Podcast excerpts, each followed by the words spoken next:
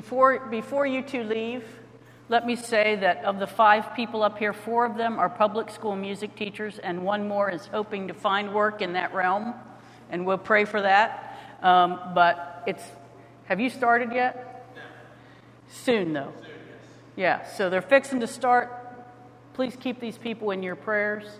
Um, please keep their schools in your prayers, the children that they'll be influencing.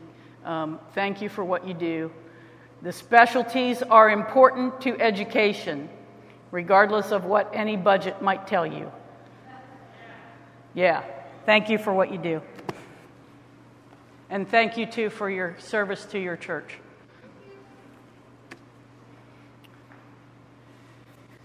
So we, um, you thought you were done with the Older Testament, I'm sure, last week, but it didn't, didn't work out that way because here's what's happening. Um, on what will be the first Sunday of the month, which is our communion Sundays here at Vance, um, we get the story of the Passover. So it makes sense, all that preaching I was doing about communion a few months ago. Um, it makes sense to tie communion to the Passover. And so we wanted to do that. And then on the 13th, I am going, using a vacation day, to go to St. Clairsville and commissioned two different lay pastors. And so you're going to see all that Jane has learned this summer preaching somewhere else. She's got a couple of months worth of preaching under her belt. And so on, the, on September 13th, she's going to be here and preach. And the story is the story of the Red Sea. And she really wanted to preach that story. So we're still, in, I'm sorry, sorry to report, or not really, but um, we're still in the Older Testament. So we're going to hear a little bit about Moses here in the next couple of weeks. Um, it's great stuff, and it continues on with the stories that we have been hearing all throughout Genesis this summer. Of course, the lectionary passage always has gospel texts, and we're in the Gospel of Matthew, the 16th chapter, and here from the 13th verse now. Now, when Jesus came into the district of Caesarea Philippi, he asked his disciples, Who do people say that the Son of Man is? And they said, Some say John the Baptist, but others Elijah, and still others Jeremiah or one of the prophets. And he said to them, But who do you say that I am? And Simon Peter answered, You are the Messiah, the Son of the living God. And Jesus answered him, Blessed are you, Simon, son of Jonah, for flesh and blood has not revealed this to you, but my Father in heaven. And I tell you, you are Peter, and on this rock I will build my church, and the gates of hell will not prevail against it. And I will give you the keys of the kingdom of heaven, and whatever you bind on earth will be bound in heaven, and whatever you loose on earth will be loosed in heaven. Then he sternly ordered the disciples not to tell anyone that he was the Messiah.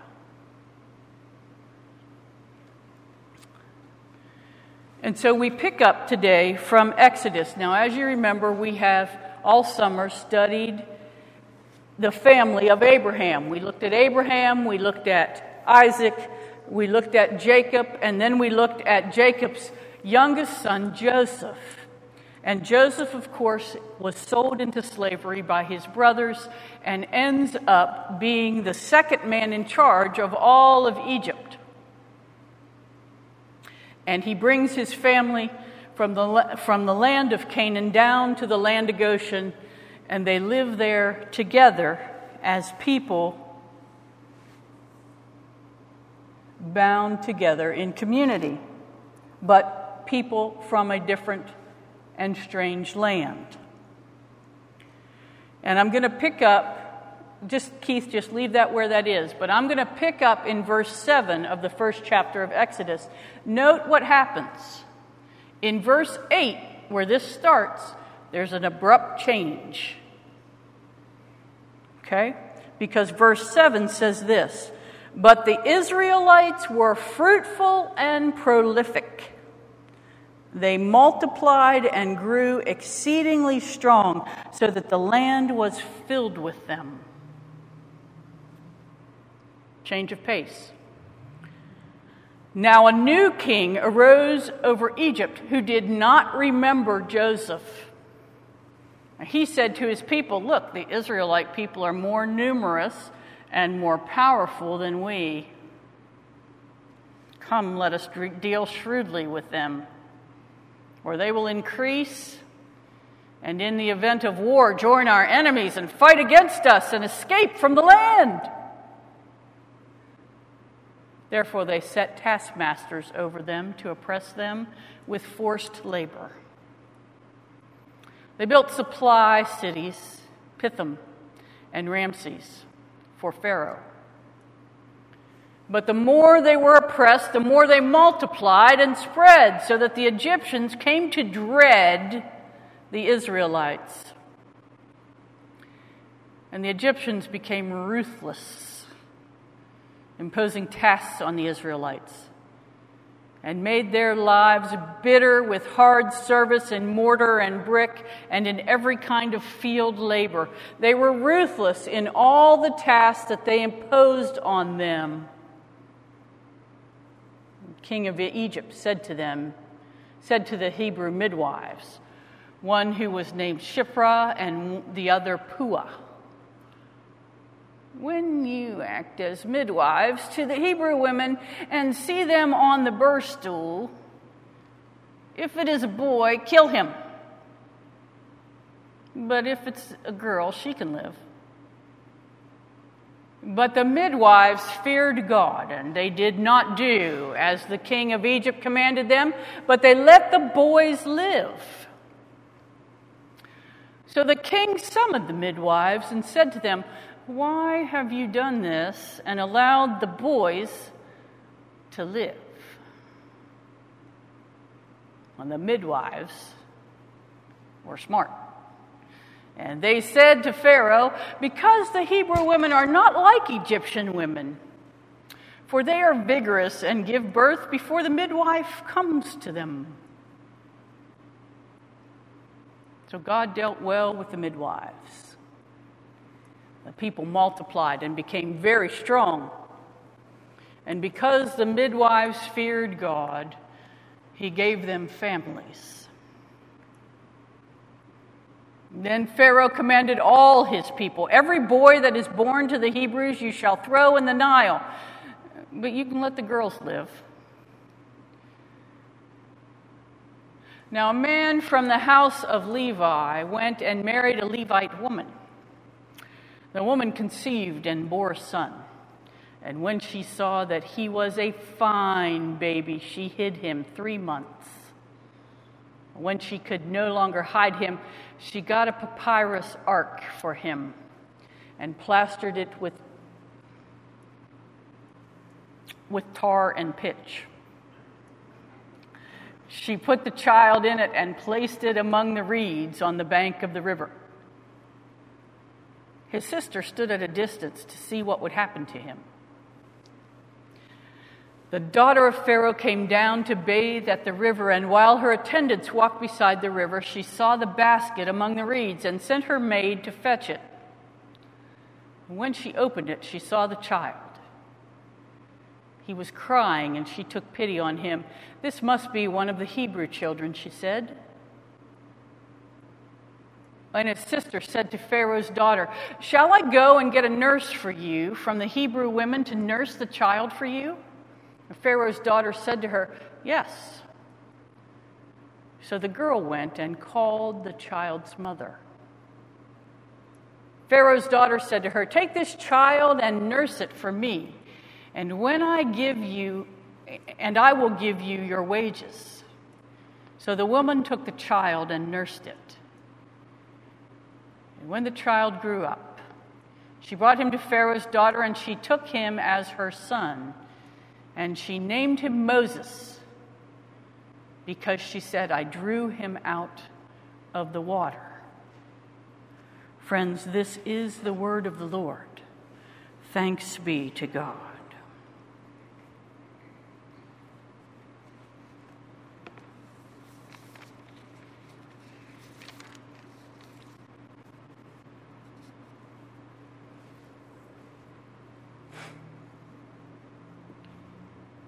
Here's what I want you to remember from today. Even though your blessing may seem like a curse, it's still a blessing. Okay? Everybody say out loud, still a blessing. Imagine how difficult it must have been for the Israelites to believe that they were God's blessed people. Approximately 400 years have passed since Joseph saved the Egyptian and his own people from the sure and certain death of starvation during the famine. They have gone from being God's blessed people to Egypt's suspicious people. Watch what Pharaoh says about them. Look, the Israelite people are more numerous and more powerful than we. Come, let us deal shrewdly with them, or they will increase, and in the event of war, join our enemies and fight against us and escape from the land.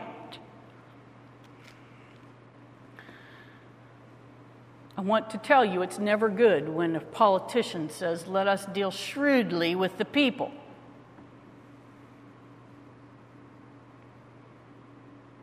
First thing we must understand about this is that it is never anywhere documented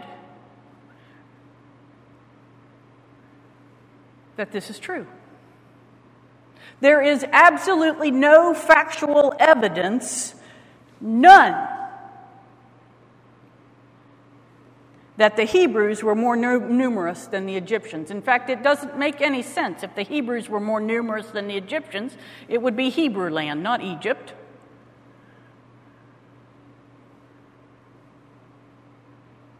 This is all made up propaganda. So, lesson one from today is for four to 6,000 years, national rulers and politicians have used the tactic of turning those different from us into the enemy. The feared, the ones to be thrown into slavery, gas chambers, ovens, prisons, refugee camps, whatever it is, this is not a new kind of rhetoric. And note the irony here. Remember what God promised Abraham all those years ago? Two things land of their own and people, descendants, lots and lots of people.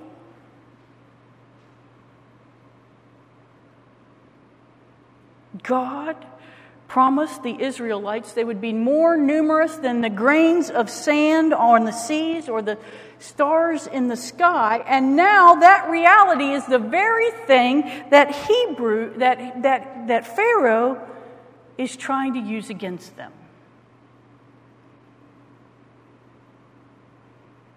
There's too many of them for us to fight against, is the argument Pharaoh uses to heighten suspicion against the Israelites, it appears appears that their blessing has actually become a curse. And watch what the Hebrew midwives do. These brilliant, brilliant women, right? They use this same rhetoric, this nonsense that, that Pharaoh has said about the Hebrew people against him, and he doesn't even know it. He sends for the midwives because he's given this order that all the baby boys should be killed, and they're not doing it. And Pharaoh's not dumb. He can look around and say, Oh, look, there's baby boys here. What's going on? He sends for the women and said, I told you to kill them. Why aren't you doing it? What's happening? And they say, Well, Pharaoh, you know how those people are. You know how the, how the Hebrew women are. They're earthy women. They're women not like the sophisticated, beautiful women of Egypt. They're women, you know, they just pop those babies out and go back to work. They're not like your women. They're brilliant. He spouted off this propaganda and they turn it around on him and use it as a way to say, yeah, that, that's not what happened. They're not giving birth the same way that other people do. They've taken the curse that Pharaoh has used in the blessing and turned it back into a blessing. Isn't that fabulous? Okay, everybody say out loud, still a blessing. Yeah, we're getting there. You're going to get it. I'm trying to think of a way to get you to apply this to your own lives. And I've been thinking a lot about this, I guess because we've been overpainting at the school a lot. And you know, the big topic on everybody's mind is what's going to happen when school starts? And even should school start? What do we do about school right now? Is the overarching theme. And I know very well that there are people in this room who have opinions that range from over here to over here, and that's all fine. We can have our differences of opinion, be civil about them, and still love one another in community. We can do that. And that's the kind of conversations we were having. Yeah, kids have to be in school. No, kids shouldn't be in school. Blah, blah, blah. And then somebody starts to say, you know, has anybody thought about what happens if the teachers get sick from this?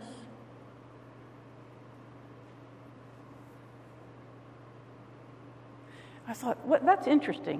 That's not part of the conversation that I've heard much about. And I started to think about And there are a lot of teachers. There are a lot of teachers in this room. There are a lot of people in our congregation who have been and are teachers, so I think you can understand this. Teaching and do, doing it really well and doing it from your soul is a gift.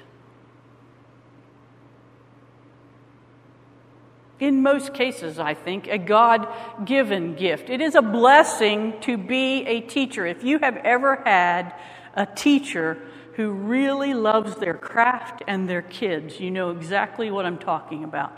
Those are the people that influence lives every day. They are blessings. And yet, as I listened to this conversation, I started to think for them, perhaps this blessing that has been given to them might seem like a curse. It's so hard right now to know what to do and know what the right thing is. But it's still a blessing, right? You're going to get it.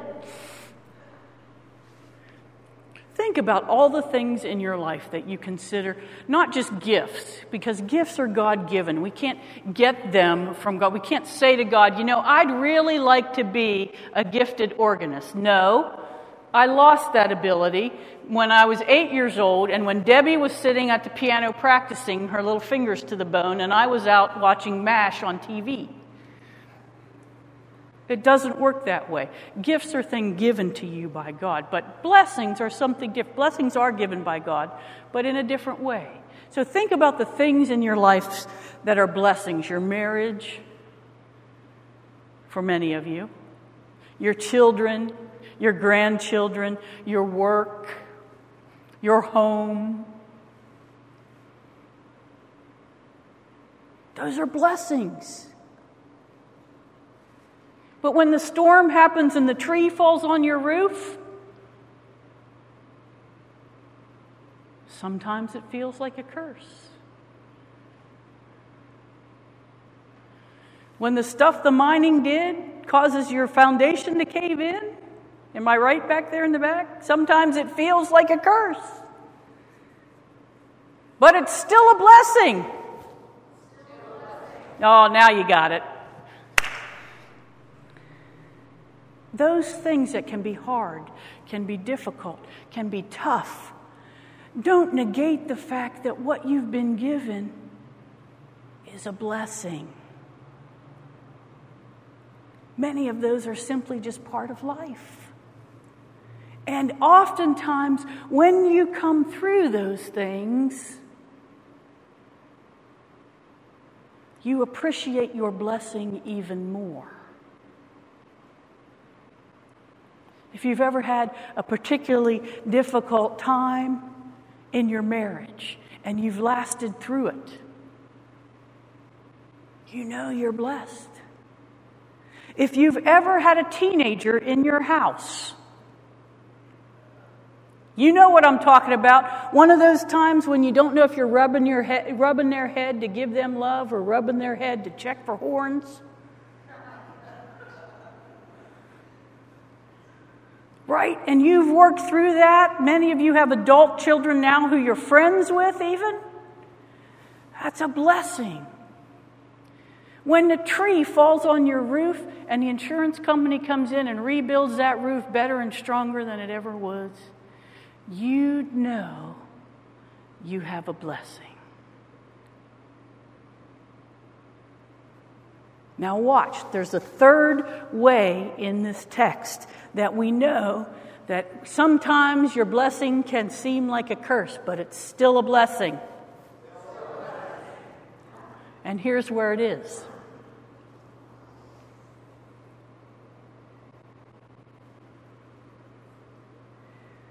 Pharaoh's daughter is essentially the, pris- the princess of the land. We can think of her that way. is out bathing and she has these attendants who are watching for crocodile and hippopotamus. That's no lie, that's what they were out there for. And they find this ark, this basket, this pitched, tarred thing that Je- Jochebed has put Moses in and sent him down the river. And she finds it and she goes, Oh, look, a Hebrew baby. Isn't he cute? Don't miss this part of the story. Because what, as a good Egyptian woman, was she supposed to do the minute she found that baby? Drowned him in the Nile. That was her patriotic duty, her national duty to her own father's rule. She was supposed to drown that baby.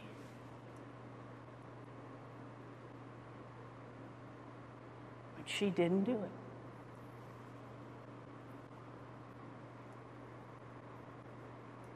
She very easily could have been in big trouble with the king, with the Pharaoh, for not abiding by his law. Well, that would have been a curse to her blessing, wouldn't it?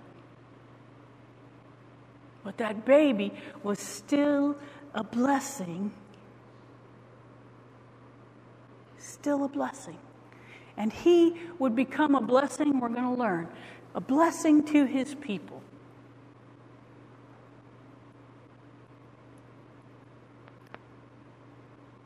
Moses literally in Hebrew means the one drawn out. She called him that because he was drawn out of the river. But don't forget the blessings that God has laid upon the people who went before him. Joseph was drawn out of a well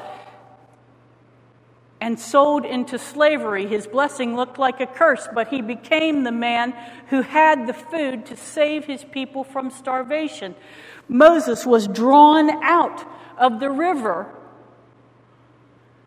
his blessing looked like a curse. He should have been drowned right then, but instead he was allowed to live, and he would be the one that would bring his people out of slavery. Jesus was the one who was drawn out of heaven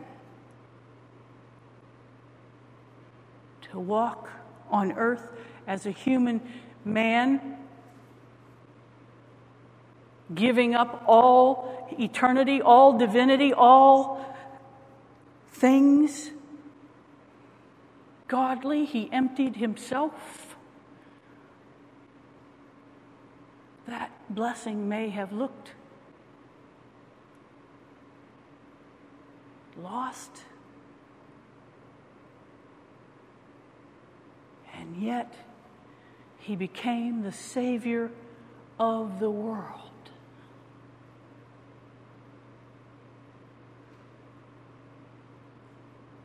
your blessing may look like a curse, but it's still a blessing. Amen.